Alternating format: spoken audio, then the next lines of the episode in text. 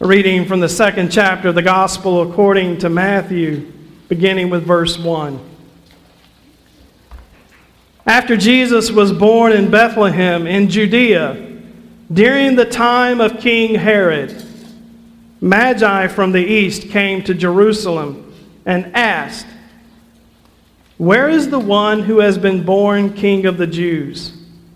We saw his star when it rose and have come to worship him." When King Herod heard this, he was disturbed, and all Jerusalem with him. When he had called together all the peoples, chief priests and teachers of the law, he asked them where the Messiah was to be born. "In Bethlehem, in Judea," they replied, "for this is what the prophet has written. But you, Bethlehem, in the land of Judah, are by no means least among the rulers of Judah. For out of you will come a ruler who will shepherd my people Israel." Then Herod called the Magi secretly and found out from them the exact time the star had appeared. He sent them to Bethlehem and said, "Go and search carefully for the child. As soon as you find him, report to me, so that I may go and worship him." After they had heard the king, they went on their way, and the star they had seen when it rose went ahead of them until it stopped over the place where the child was. When they saw the star, they were overjoyed. On coming to the house, they saw the child with his mother Mary, and they bowed down and worshipped him. Then they opened their treasures and presented him with gifts of gold, frankincense, and myrrh. And having been warned in a dream not to go back to Herod, they returned to their country by another route. The word of God for us, the people of God. Thanks be to God. Well, here we are, brand new year. About three of us in here, a little bit more than that. Wondering how things are going to go for the new year. I'm kind of a curmudgeon about New Year's stuff, to be honest with you. I guess I should own that. To me, it's just another day. If there weren't calendars and years, we wouldn't know the difference. We would mark the times and times of season and harvest and cold and warm the way that our ancestors did before the calendars were created. We wouldn't worry so much about resolutions. How many of y'all keep resolutions? Anybody?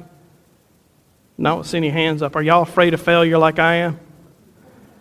You just get to that point you're tired of setting yourself up to be disappointed January eighth.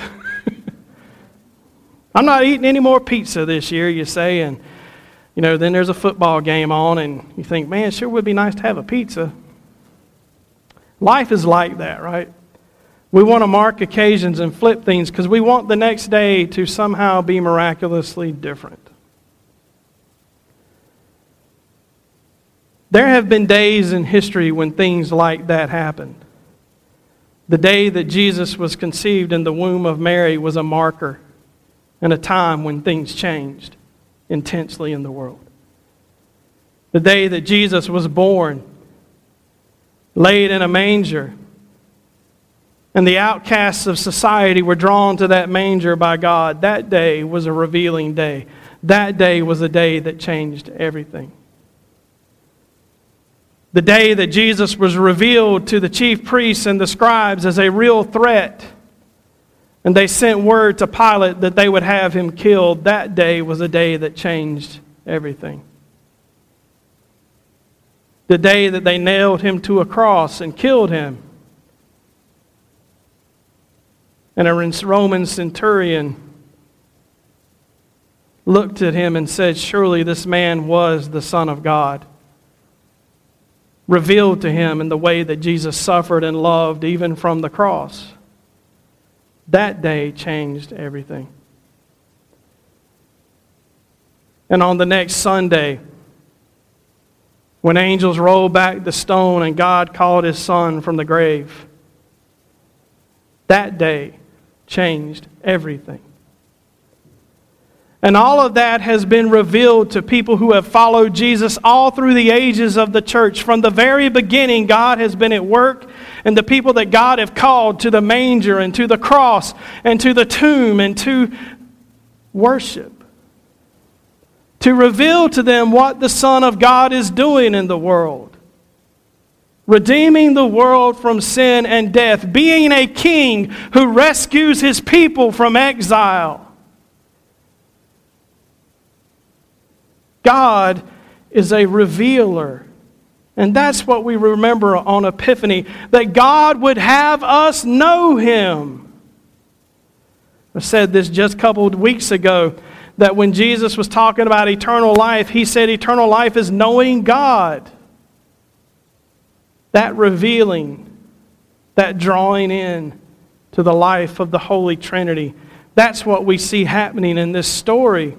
As God has reached out to however many of them it were, it may, we say it was three because there are three gifts, but there could have been, you know, twenty, there could have been forty. Who knows how many astrologers hopped on camels and headed west across the desert? Who knows? But regardless, what we do know is that God used something that they were continuously looking for. Something that would have been normal to them. I'm sure these people had seen the birth of a new star before. I'm sure that they had probably seen an astral conjunction or whatever people were saying the Bethlehem star was recently. Whatever it was, they had seen similar things as they watched the heavens and their practice of astrology and the things that they did. But in this particular moment, God used something that they were used to looking for to get their attention. I was amused by the Bethlehem star stuff. Remember, did you notice how suddenly, like, aware of the Christmas story all the media seemed to be? It's the Bethlehem star. And Facebook posts and all this copy and paste stuff. And we still don't know what the Bethlehem star was. Some of the dates for that conjunction don't line up. In the ancient Near East, they believed that stars were living things. So it would fit perfectly well. It actually fits better in Matthew's story if the star is an angel who only revealed itself through light. Because conjunctions don't come down and hover over a house, right? Doesn't happen. But God used something in a way that they normally looked for it, some light in the sky, something that God knew would catch their attention.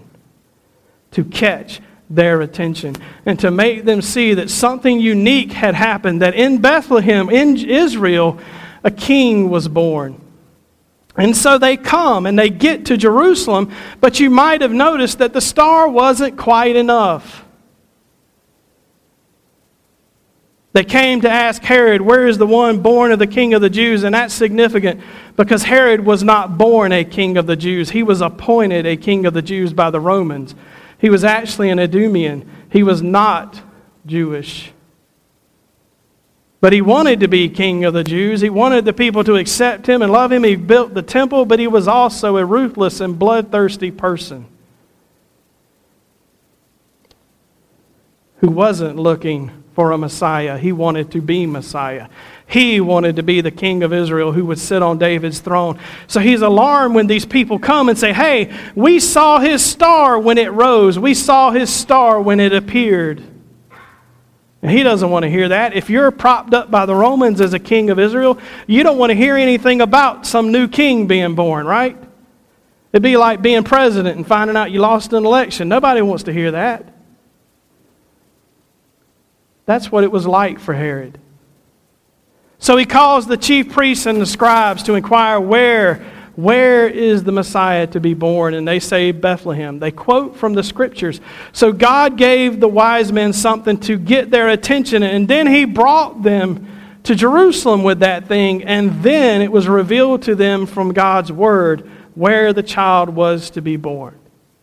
So they continued on and followed the star till it stopped above the home where the child was. Do you see that pattern? Do you see those coincidences? Do you see how God brought them in the presence of a person who could help them understand what they had seen? Do you see how God brought them to a place where what they had seen could become meaningful? Do you see how God worked through something else to lead them to the place? And do you see how when they got there, they were able to recognize him as something other than just a baby or a two-year-old, somewhere between zero and two years old? We could line that up in our own lives and say, what coincidence is God using to wake us up? Who is it that God has walked into our life to speak into our life about who we really are and who God is? Who is it that God has brought into our life seemingly through coincidence? Who is it that God has brought into our life seemingly through just odd occurrence? What is the thing that God used to get our attention? What word happened? What did we see? What did we hear? What was it that woke us up to the possibility that there's a God in the world who loves and cares for us? Do you remember? Can you draw that up out of the well of your memory and give God thanks for it? Can you think about the possibility that you might be that same sign for somebody else? One of the saddest things in the world is a yield sign in traffic. Traffic signs, y'all familiar with those things? How many of you really actually pay attention to a yield sign? Anybody? Got some honest people in church today, don't we? Everybody's like, nah, I roll through them things, man. You know, it's uh, the closest I've come to having an accident lately was when I was getting on to I seventy-seven to head toward toward uh, Charlotte, and there, and it's on uh, off of Highway twenty-one, and and the when you're coming from the right, you know, you're just kind of used to rolling on through, right? If you're turning left, you're thinking about watching out for traffic coming because you got to go across the highway to get onto the, the on-ramp for the interstate. Well, not if you're turning right. You can just blow right on through that thing. Well, I completely ignored the yield sign and didn't notice the tractor-trailer who was coming from the left, and, you know, just kind of ran right on through like he was supposed to stop for me. But no, I was the one with a yield sign. A yield sign. A yield sign means that you're supposed to give up your rights for a moment. That in that moment, you're supposed to give up your own, I can do whatever I want to do-ness. Is that a word? Close enough. Y'all know what I can do whatever I want to do-ness is, right? With little kids, we say they're being stubborn. With adults, we say they're assertive. Basically what it means is that in that moment, we're refusing to lay our gold down. Refusing to lay our gold down. We're holding our power. We're holding our purpose. We're holding ourselves up as I get to decide what I'm doing in traffic at this moment. But the yield sign says something different. The yield sign says it's time for us to take our foot off the pedal, put it on the brake, and slow down and watch. And let the person coming left go. The star for these people was a yield sign. It was time for them to yield their interest and yield their place. It was time for them to yield the comforts of their home. They wandered across the desert for who knows how long, following a star. They didn't jump in their car and do eighty miles an hour from here to Boston. It was worse than that. They walked and rode a camel that moves very slowly. They left comfort. They left all kinds of things behind to move into this season of yielding themselves to something greater than themselves, which is even more significant if the tradition is right and they were kings. Because if the tradition's right and these people were kings, then what you see is an image of three kings coming to bow down before a baby king, coming to worship him. They yielded themselves. The same thing happened with the shepherds from Luke's story. Luke doesn't tell us about a star, but he tells us about the bright light of angels. Another reason that I think that the star may have actually been an angel. But that's an aside point. Luke tells us that the angels sang and that the shepherds were filled with light and with the love of words and the promises of God sang in a song. And they're sent, in a sense, because after the vision is over, they say to themselves, let's go to Bethlehem and see this thing that God has revealed to us. This thing that God has made known to us. and the angels were for them a yield sign. And so they yielded their responsibilities to their sheep. They yielded everything else that was important to them. They yielded their own livelihood. They yielded to the possibility that some other person could come take their sheep or some wild dog could eat their sheep. They yielded themselves completely to the possibility that God was doing something in the world worth yielding to. Do you see that? They paid attention to the sign in front of them. What I want to promise you as you enter into a new year is that God is at work in your life.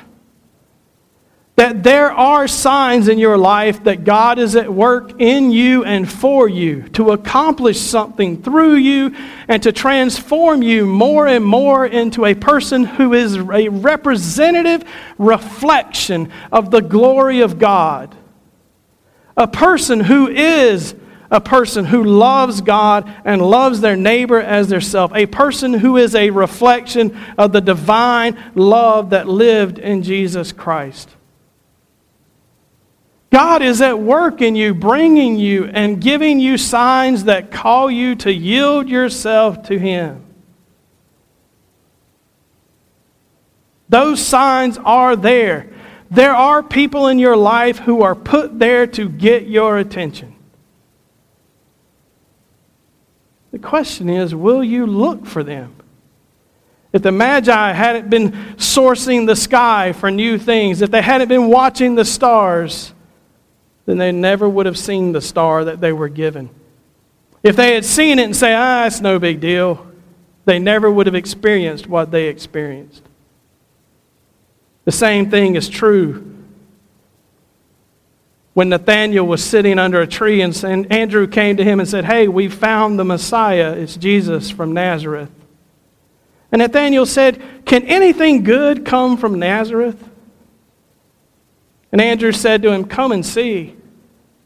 And he got up and went. He yielded himself to the sign that had been given to him. Who are those people who are speaking God's word into your life? Who are those people who are inviting you into a deeper relationship with God, a deeper knowledge of Christ, a deeper sense of what God might be doing in your life? I want simply to urge you to pay attention to them. To watch for them. This year, keep your eyes open for the simple signs that God uses in the world to draw people to Himself. Because God is working to draw you to Himself. There is no mistaking that. That is what this sign of the star means for us. It means that God intends to reveal Jesus to people, including us. The sign given to the shepherds, you will go to Bethlehem and you will see a, a lamb, a, a, excuse me, a baby wrapped in swaddling clothes, was a sign to them because the tradition says that these shepherds who were around Jerusalem were the ones who raised the lambs for the Passover slaughter, and that lamb was swaddled with cloths to keep it from getting blemished after birth, from cutting itself with its hooves. It was bound so that limbs would grow straight. That was a sign for them to yield themselves to what God was doing in the world. Those same signs exist in your life. Signs that are like those. There was nothing dramatic about Mary wrapping her baby up. Every parent wraps their baby up to keep it warm. But for the shepherds, it was God at work, shaking their consciences to recognize their king. There's nothing odd about a comet or a star. New stars are born all the time somewhere in the universe. But yet God used one to get the attention of these wise men, these astrologers who came from Babylon, most likely, and knelt on the earth and worshiped Him. Those signs are present in your life. So back to New Year's resolutions. If you want to make a resolution that'll matter, one that you can actually keep, one that won't open you up for failure, make a resolution today to be more attentive to the possibility that God might be working to get your attention. Pretty simple, right? I think it is. Be aware that God wants to reveal God's self to you. There's an awesome promise in James chapter four, verse eight. It says, if you draw near to God, God will draw near to you. The only way that can be possible if God is if God is actively drawing near to us all the time. And in this story, we see God literally drawing people to God's self in Jesus. That is what is happening here. So James's promise to us must be true. And if we open ourselves up to be able to see those signs and those ways that God is working in our lives, if we'll stop ignoring coincidences and brush them off, if we'll listen closely to the voices that speak to us, there's no telling how God might use us.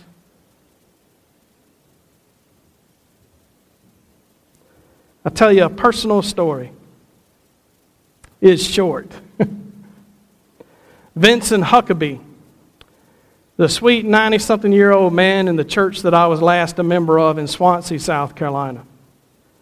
Vincent didn't know it, or at least I didn't think he would know it, but I was wrestling with my call to ministry as an adult that I had ignored for eighteen years at that point.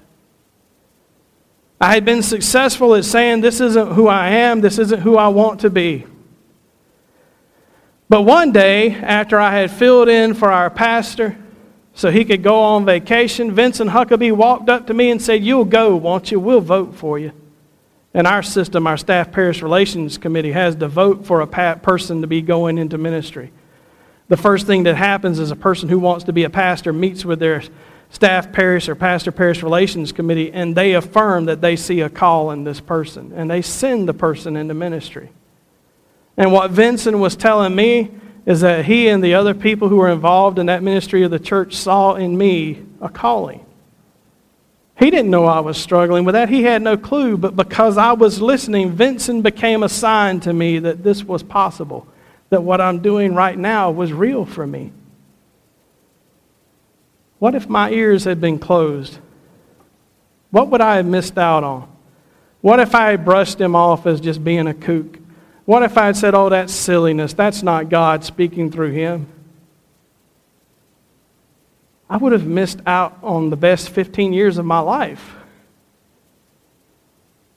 What are we missing out on because we dismiss the voices of God's people? Because we dismiss the voice of Scripture? Or we dismiss the opportunity to worship as something that is on the tangents of our life. What happens then is we miss our calling. We miss the opportunity to hear what it is and who it is that God would have us be.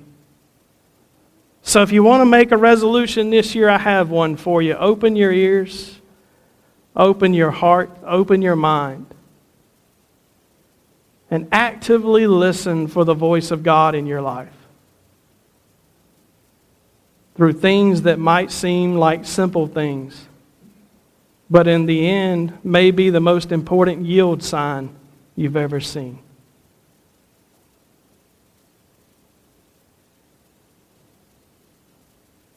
What will happen to you if you do this? You will find yourself living out the hope of Second Peter three eighteen. You will grow in the grace and knowledge of our Lord Jesus Christ. I make that promise to you in the name of the Father, the Son, and the Holy Spirit, and invite you to respond by affirming your faith as we use the Apostles' Creed.